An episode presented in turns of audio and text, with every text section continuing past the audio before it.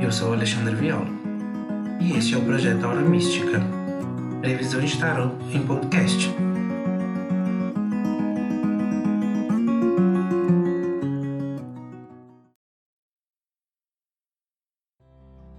Leitura do dia 1 ao dia 9 de maio para o signo de Libra.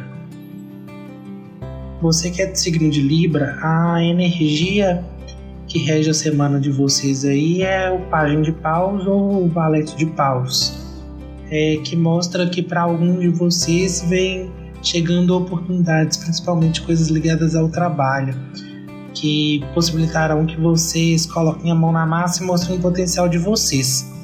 É, para quem tem buscado aí, pode ser que surja uma oportunidade aí, mesmo nesse momento de crise que a gente tem enfrentado neste momento. Porque a carta é, Valete de Paus ela vem anunciar realmente que está na hora de fazer ações e as ações vão acontecer.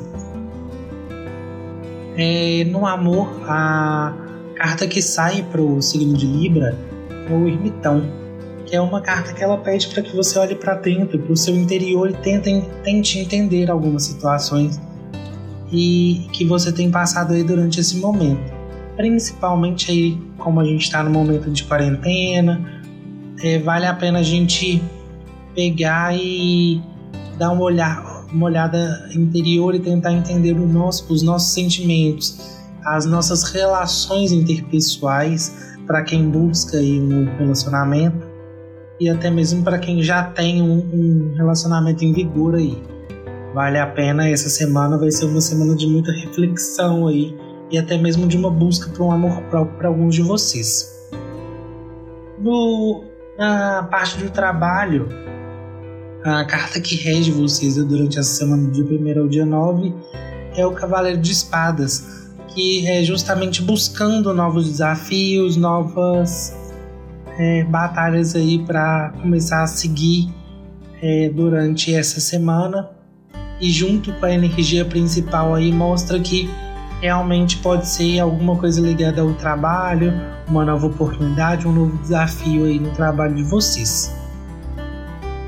É, e como carta conselho para você que é do signo de Libra, vem o Pagem de, de Copas ou o Valete de Copas, que anuncia aí é, novos sentimentos, novas emoções se aflorando. Então, é, ligado aí juntamente à carta do amor, né, relacionada a sentimentos, o o Pagem de Copas, o Valete de Copas, ele sinaliza justamente o olhar para dentro aí de vocês no amor, para que vocês se entreguem aí para as novas relações e novos sentimentos que estão chegando aí para vocês durante a primeira semana, de maio aí, do dia 1 ao dia 9.